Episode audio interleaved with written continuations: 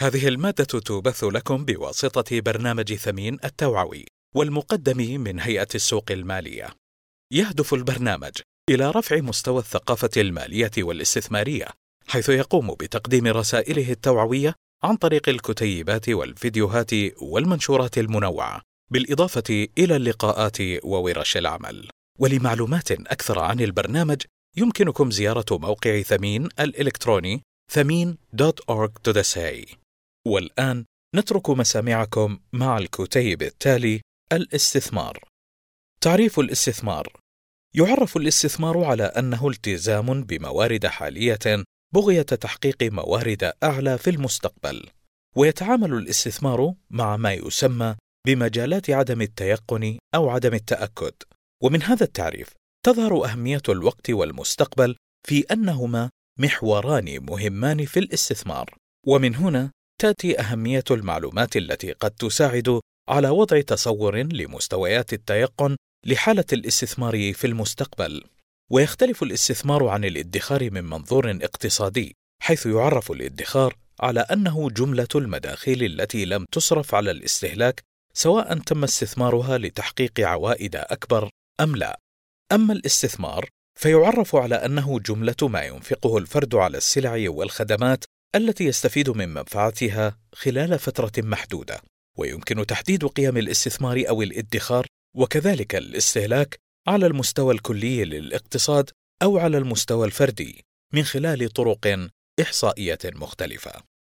الموجودات الحقيقية والموجودات المالية تصنف الموجودات أو الآليات الاستثمارية التي تستخدم عادة في الاستثمار على النحو التالي: واحد: الموجودات الحقيقية اثنان الموجودات المالية الموجودات الحقيقية هي الموجودات العينية التي تستخدم لإنتاج سلع أو خدمات مثل المباني والأراضي والآلات أو الموجودات المعرفية التي يستفاد منها لإنتاج سلعة أو خدمة.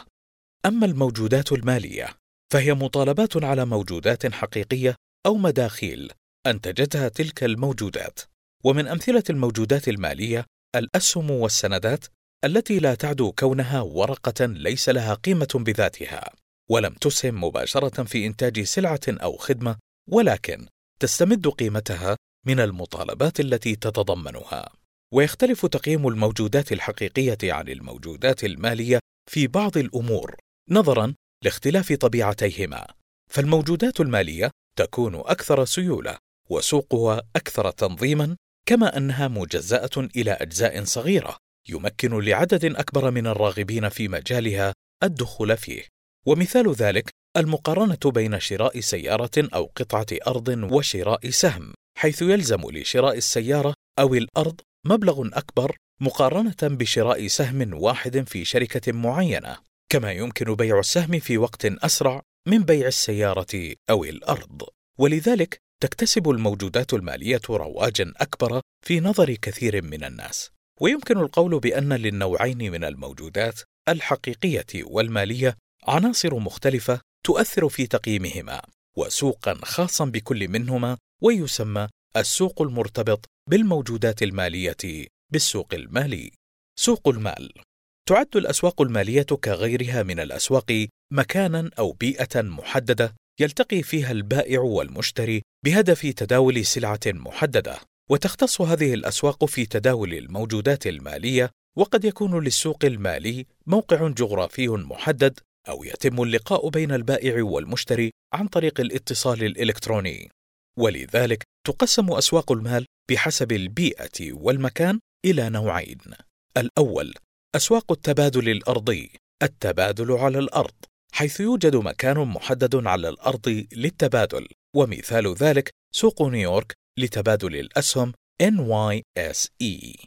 الثاني أسواق التبادل الإلكتروني التي تتم فيها المعاملات التبادلية من خلال نظام إلكتروني يربط بين قاعات التداول وجهاز حاسب آلي مركزي لدى السوق يتولى التوفيق بين البائع والمشتري خلال ساعات العمل لهذا السوق ومثال ذلك سوق الأسهم السعودي نظرا للكفاءة العالية لنظام التداول الإلكتروني المتمثل في انخفاض تكلفة إدارته وسهولة انتشاره، فقد لوحظ توجه معظم أسواق المال العالمية نحو إلغاء قاعات التداول المركزية واستبدالها بأنظمة تداول إلكترونية.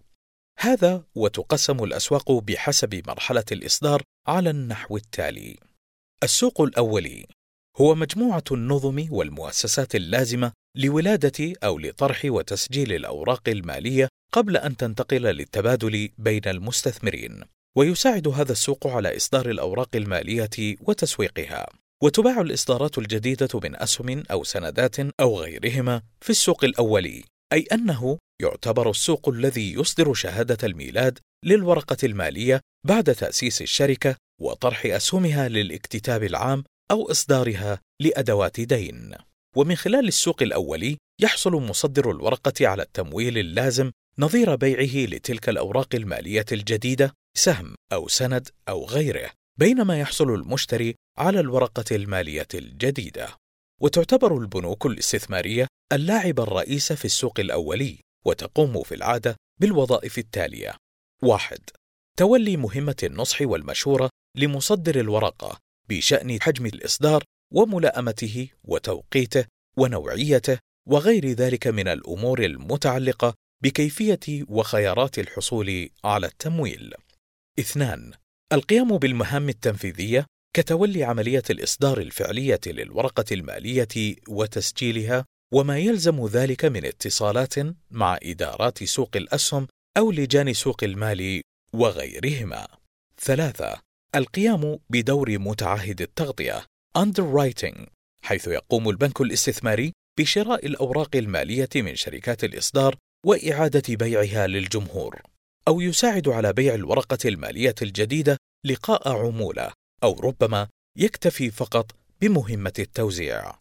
السوق الثانوي وهو السوق الذي يتم فيه شراء وبيع الأوراق المالية المصدرة القائمة بين المتعاملين ويعرف عادة بالبورصة سواء كان له موقع مركزي محدد أو تمت المبادلات فيه عن طريق النظام الإلكتروني. ويرتبط بالسوق الثانوي عدد من الجهات التي تساعد على فعاليته وأدائه بكفاءة ومنها الوسطاء السماسرة ومراكز البحث والاستشارة. والوسيط هو من يقوم بتنفيذ أوامر البيع والشراء في السوق المالية عن طريق إدخال أوامر العملاء في نظام التداول. ومن المعلوم فإن دور الوساطة مقصور على شركات الوساطة المرخصة العاملة في المملكة وذلك بعد صدور لائحة أعمال الأوراق المالية ولائحة الأشخاص المرخص لهم. المضاربة والاستثمار. تختلف المضاربة عن الاستثمار في كون المضارب يقوم بالدخول والخروج السريع من السوق بيعا أو شراء، معتمدا على خبرة متراكمة من السوق وقدرة أكبر على تحليل تأثير المعلومات على الأسعار. ويتركز اهتمام المضاربين على تحقيق أكبر قدر من الأرباح الآنية التي عادة ما تكون مصحوبة بمخاطر عالية قد تعرضهم لخسائر كبيرة ولذلك فمن الاجدى لأغلب المتداولين لا سيما صغارهم توخي الحيطة والحذر بالتنبه إلى هذه المخاطر العالية التي تصاحب عمليات المضاربة في السوق مقارنة بالأخطار التي تعتبر أقل عند تبني سلوك استثماري طويل الأجل. إذا فالاستثمار يختلف عن المضاربة في كون هدف المستثمر هو تحقيق عوائد سنوية على استثماراته مستفيدا من ارتفاع القيمة طيلة فترة الاستثمار، في حين أن المضارب يأمل جني الربح في فترة قصيرة من فروقات سعر البيع والشراء. وعلى خلاف المضارب، فإن المستثمر ينظر عند اتخاذ قرار الشراء أو البيع إلى قوة الشركة وحسن أدائها وتطور سعرها خلال فترة معقولة ويستشف من الأداء الماضي للشركة توقعات الأداء المستقبلية ويقرنها بمحيط الصناعة والاقتصاد اجمالا للخروج بصورة مستقبلية عن أداء الشركة وقدرتها التنافسية في تحقيق مداخيل رأس مالية ومعدلات نمو معينة بينما يعتمد المضارب في الغالب عند اتخاذ قرار البيع أو الشراء على التحليل الفني وتوقعاته الخاصة مستفيدا من عامل الوقت وسرعة وتكرار عمليات الدخول والخروج من السوق. تصنيف الاستثمار تختلف تصنيفات الاستثمار بحسب الهدف منه، ويعد التصنيف وفق معيار الزمن الأجل الزمني للاستثمار التصنيف الأهم ولذلك يسمى السوق الذي تتداول فيه الأدوات الاستثمارية قصيرة الأجل التي تنتهي آجالها خلال سنة فما دون سوق النقد ماني ماركت أما تلك التي تمتد آجالها لأكثر من سنة فتسمى سوق رأس المال capital market فأدوات الدين والودائع وغيرها من الأوراق النقدية التي تكون آجالها سنة فما دون تعتبر من الأدوات الاستثمارية في سوق النقد. أما الأسهم فهي تعتبر من أدوات سوق رأس المال نظرا لعدم وجود أجل محدد لها. وتتباين العوائد وفق تصنيف الاستثمار باعتبار الأجل فكلما زادت مدة الأجل أدى ذلك غالبا إلى زيادة العوائد المطلوبة.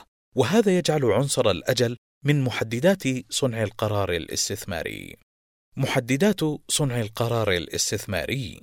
يبحث المستثمر دائما عن زيادة العائد في أي استثمار يرغب الدخول فيه غير أن معرفة العائد فقط لا تكفي لاتخاذ قرار استثماري راشد. نظرا لغياب الوجه الآخر في الاستثمار وهو المخاطرة ولذلك يتوجب على المستثمر معرفة أو تقدير العائد وكذلك المخاطرة للمقارنة بين استثمارين أو أكثر. عند الرغبة في اختيار الأفضل. لذلك يعتبر العائد مقرونا بالمخاطرة المحددين الرئيسيين لصنع القرار وهذا ناتج عن العلاقة الوثيقة والارتباط المتوازي بينهما لكون زيادة المخاطرة تؤدي لزيادة العائد وقلة العوائد تكون نتيجة لتقليل الأخذ بالمخاطرة. وهذا المبدأ في العلوم المالية يعرف بمبدأ العلاقة التبادلية بين العائد والمخاطرة. Risk Return Trade Off. وهذا يعني ضرورة تعرف المستثمر على حجمي كل من العائد والمخاطرة المتوقعين دون الاكتفاء بواحد منهما. ونظرا لوجود عوامل تؤثر في حجمي المخاطرة والعائد لذا يجب على المستثمر التعرف عليها وتقدير تأثيرها على مستويات المخاطرة والعائد. للخروج بقرار استثماري صائب وتصنف المخاطر حسب مصدرها على النحو التالي. واحد مخاطر بيئة العمل Business Risk وهي المخاطر الناجمة من طبيعة الصناعة حيث تختص كل صناعة بجملة من المخاطر تؤثر فيها أكثر من غيرها. فالشركات العاملة في مجال صناعة البتروكيماويات مثلا تتأثر بشكل أكثر بالعوامل المؤثرة على هذه الصناعة. مثل تغير أسعار المواد الخام اللازمة لتصنيع البتروكيماويات أو التقلبات الدورية لأسعار المنتجات البتروكيماوية المعروفة في هذا القطاع، على خلاف شركات أخرى في مجالات مختلفة كالزراعة التي تتأثر بعوامل مثل الأحوال الجوية كحالات الصقيع والبرودة أو الحرارة الشديدة أو الأمراض ونحو ذلك. اثنان مخاطر اقتصادية Economic Risk وهي المخاطر الناجمة من تغيرات في عوامل اقتصادية كلية مثل معدلات البطالة والتضخم ومعدلات الإنفاق الحكومي والعجز في الميزانية وغير ذلك. وهذه الجملة من المخاطر يكون أثرها في الغالب على كل القطاعات، إلا أنها تتفاوت في حجم الأثر بحسب ارتباط نوعية الصناعة بأي من تلك العوامل الاقتصادية الإجمالية. فتغير مستويات الإنفاق الحكومي في المملكة مثلا يؤثر على جميع القطاعات الاقتصادية إلا أن الشركات أو المؤسسات التي تعمل في الإنشاءات والبنية الأساسية أو تلك التي تعتمد على الأعمال الحكومية والمقاولات سيكون الأثر عليها أكبر من غيرها. وكذلك حين يعاني الاقتصاد من حالات تضخم، فستطال آثاره جميع القطاعات الاقتصادية مسببا ذلك تدنيا في الأداء الإجمالي لتلك القطاعات. ثلاثة مخاطر أسعار الفائدة. Interest Rate Risk. وهي المخاطر الناجمة من تغيرات أسعار الفائدة في النظام المالي للاقتصاد. وهذه المخاطر يتأثر بها القطاع المالي والشركات العاملة فيه بشكل أكبر خصوصا البنوك. فانخفاض معدلات الفائدة تعني إمكانية الاقتراض بشكل أيسر وأقل كلفة مما يرفع من عوائد هذه المؤسسات المالية. أربعة مخاطر أسعار الصرف. Exchange Risk. وهي المخاطر الناجمة من تغيرات أسعار الصرف في العملات.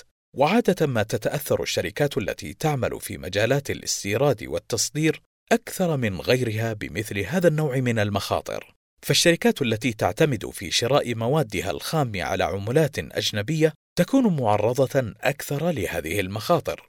وكذلك الشركات التي تعتمد على التصدير في بيع منتجاتها في الخارج هي أيضا أكثر عرضة لمخاطر تقلبات أسعار صرف العملات الأجنبية.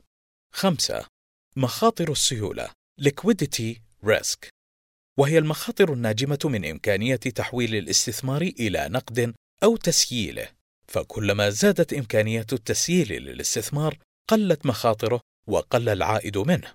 فالشركات المعروفة بأدائها المتميز مثلا تكون أسهمها مرغوبة لدى الجميع. ولا يجد المستثمرون صعوبة في بيعها في أي وقت ولذلك فدرجة سيولتها عالية وبالتالي تكون مخاطرها منخفضة ويكون عائدها أقل من غيرها والعكس صحيح عندما يجد المستثمرون صعوبة تسييل استثماراتهم فتزداد بذلك مخاطرهم وقد يترتب على ذلك عوائد أعلى لهم. 6. مخاطر ذاتية للمنشأة Firm Specific Risk وهي المخاطر الناجمة من أي عامل يؤثر على المنشأة بذاتها مثل شراء مصنع أو انكماش في سوق منتجاتها أو تغير في أدائها وما إلى ذلك من العوامل التي تخص الشركة أو المنشأة فقط. فقرار زيادة رأس مال الشركة مثلا هو أمر داخلي لا يخص إلا الشركة ذاتها وينحصر أثره على المنشأة فقط ولا يتعدى إلى غيرها. وفي جميع الأحوال يجب على المستثمر إدراك حجم تلك المخاطر والتعرف على أثرها في استثماره وقدرته على التعامل معها كما يجب الإحاطة بأن هناك أنواعا أخرى من المخاطر تصنف بحسب طبيعتها ومنشأها. أساليب قياس وتقييم العائد والمخاطرة يعرف العائد على الاستثمار بما يجنيه المستثمر من الزيادة في قيمة الأصل المستثمر، وما يحققه من مداخيل نقدية طيلة مدة الاستثمار، ويقيم بحساب المعادلة التالية: العائد على الاستثمار يساوي قيمة الأصل في نهاية المدة ناقصا قيمة الأصل في بداية المدة زائدا التوزيعات النقدية طيلة فترة الاستثمار مقسوما على قيمة الأصل في بداية المدة. وهذه المعادلة البسيطة تؤخذ في الحسبان ليس فقط التوزيعات النقدية التي جنيت طيلة مدة الاستثمار، بل أيضا الزيادة أو النقصان في قيمة الأصل المستثمر. فلو أن شخصا اشترى سهما بمبلغ 250 ريالا وباع هذا السهم بعد سنة بمبلغ 295 ريالا وحصل على توزيع نقدي يساوي خمسة ريالات أصبح العائد على هذا الاستثمار خلال هذه المدة سنة واحدة يساوي 295 ناقصا 250 زائد 5 تقسيم 250 يساوي 20%. أما المخاطرة فيمكن وصفها وبالتالي قياسها بالتذبذب في قيمة الأصل الاستثماري، وهي أكثر صعوبة في تقديرها من العائد، وتقاس باستخدام مقياس التباين أو الانحراف المعياري المعروفان إحصائيا، ولذلك فالتباين هو مقياس لانحراف القيم من متوسطها بحساب. حاصل مجموع مربع الفرق في قيم الأصل عن المتوسط مقسوما على عدد الفترات. أما الانحراف المعياري فهو الجذر التربيعي للتباين ومن قيمة العائد وقيمة التباين يمكن للمستثمر التعرف بشكل دقيق على معامل التغير بين العائد والمخاطرة في الاستثمارات وذلك بقسمة قيمة التباين أو المخاطرة على العائد كالتالي: معامل التغير يساوي المخاطرة مقسوما على العائد يساوي مقياس التباين مقسوما على العائد. فكلما زادت قيمة معامل التغير لأصل استثماري مقارنة بآخر دل ذلك على أن الاستثمار أكثر خطورة مقارنة بعوائده ولذلك يجب اختيار معامل التغير الأقل. ومثال ذلك لو كان هناك سهمان ألف وباء وتم احتساب هذا المعامل لهما من واقع البيانات في المعادلة وجاءت كالآتي معامل التغير للاستثمار في سهم ألف يساوي ثلاثة. معامل التغير للاستثمار في سهم باء يساوي خمسة. فهذا يعني أن سهم ألف أفضل لأن هناك ثلاث وحدات مخاطرة لكل وحدة عائد. بينما السهم باء يعطي خمس وحدات مخاطرة لكل وحدة عائد. بناء المحفظة الاستثمارية ومزاياها. يهدف المستثمر إلى تعظيم عوائده. غير أن اقتران العائد بالمخاطرة في علاقة طردية زيادة العائد بزيادة المخاطرة يحد من تحقيق الهدف.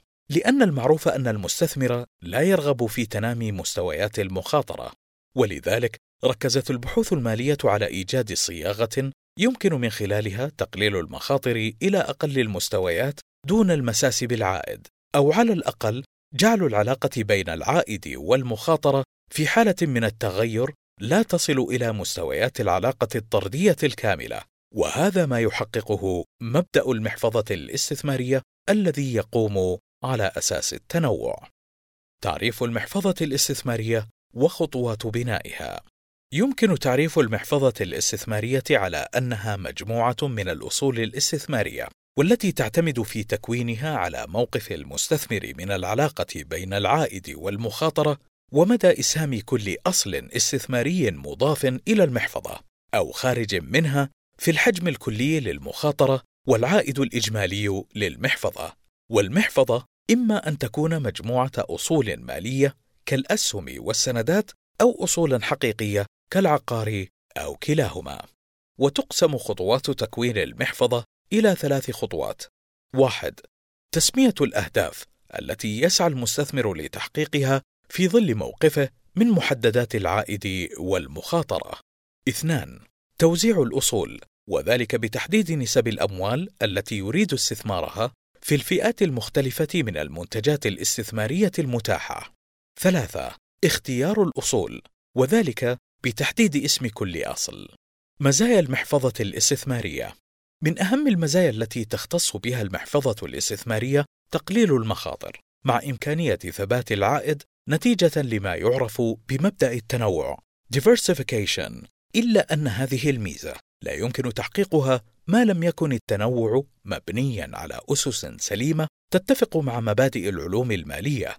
فالتنوع في الأصل يخدم المستثمر في تقليل المخاطر إلى أقصى الحدود غير أنه لا يمكن استبعاد جميع المخاطر جراء ذلك. لذلك تقسم المخاطر في هذا الإطار إلى جزئين. المخاطر المنتظمة.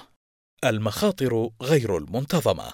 فالمخاطر المنتظمة هي تلك التي سببها عوامل تؤثر في السوق اجمالا وليس في شركة أو سهم بعينه. أما المخاطر غير المنتظمة فهي تلك المؤثرة في الشركة أو السهم بذاته. يجب على المستثمر عند بناء المحفظة أن يقوم بمحاولة تقليل أو استبعاد المخاطر المنتظمة من خلال التنويع السليم والراشد. ليبقى بعد ذلك راصدا للمخاطر غير المنتظمة فقط. وفي ذلك تقليل لحجم المخاطرة الكلية. ونظرا لكون التنوع هو الأساس الذي يقوم عليه بناء المحفظة فإنه يجب إدراك أن هناك أنواعا مختلفة للكيفية التي يجري على أساسها التنويع في المحفظة. فهناك أسلوب للتنويع يقوم على أساس عشوائي وذلك بإضافة أنواع من الاستثمارات دون النظر إلى أي عنصر من عناصر التقييم وهذا بلا شك لا يمكن أن يكون اسلوبا فاعلا في الأسواق التي تتدنى فيها درجات الفاعلية والكفاءة. أما الأسلوب الآخر للتنويع فهو يقوم على أساس اختبار الاستثمارات بناء على درجة الارتباط معامل الارتباط بين العوائد المتولدة من نوع محدد من الاستثمارات والأنواع الأخرى من الاستثمارات المدرجة في هذه المحفظة.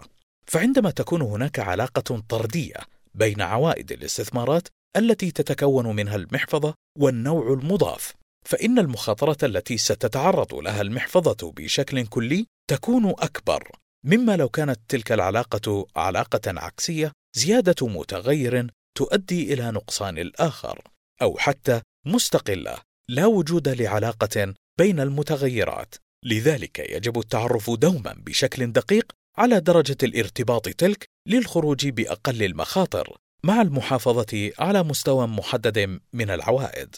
وأسلوب التنويع يمكن أن يقام على أسس أخرى تتغير وفقها مستويات العائد والمخاطرة مثل آجال الاستثمار وتواريخ استحقاقها، أو نوع الاستثمار من أسهم أو سندات، أو الصناعة، أو الدولة، أو مقدار السيولة، وما إلى ذلك من العوامل التي تحدث تغييرا في كمية العائد أو المخاطرة. إلى هنا نصل إلى نهاية الكتيب. للمزيد من الكتيبات يرجى زيارة موقع ثمين الإلكتروني ثمين.org.sa